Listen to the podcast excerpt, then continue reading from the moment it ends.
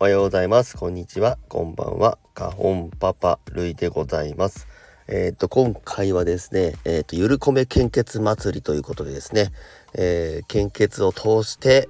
え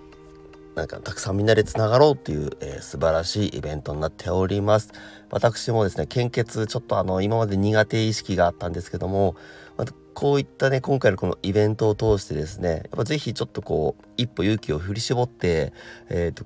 積極的にあの献血とかできる機会があれば参加したいなと、えー、素直に思いました。まあ、あの仲の良い方が主催されているということもあると思うんですけども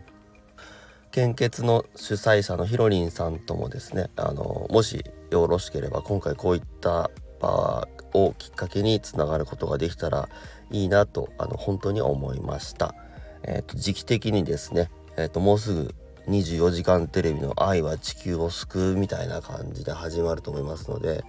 やっぱこう献血をどうして誰かのためにっていうのもすごいいいと思うんですよね。なので今回はこの献血祭りに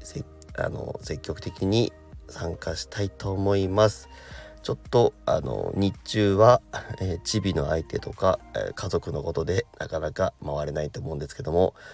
夜行性の夜に、えー、皆さんのところにぶわっと行かせていただきたいと思いますので、えー、ぜひぜひよろしくお願いします。ではでは、イェイイェイイェイイェイ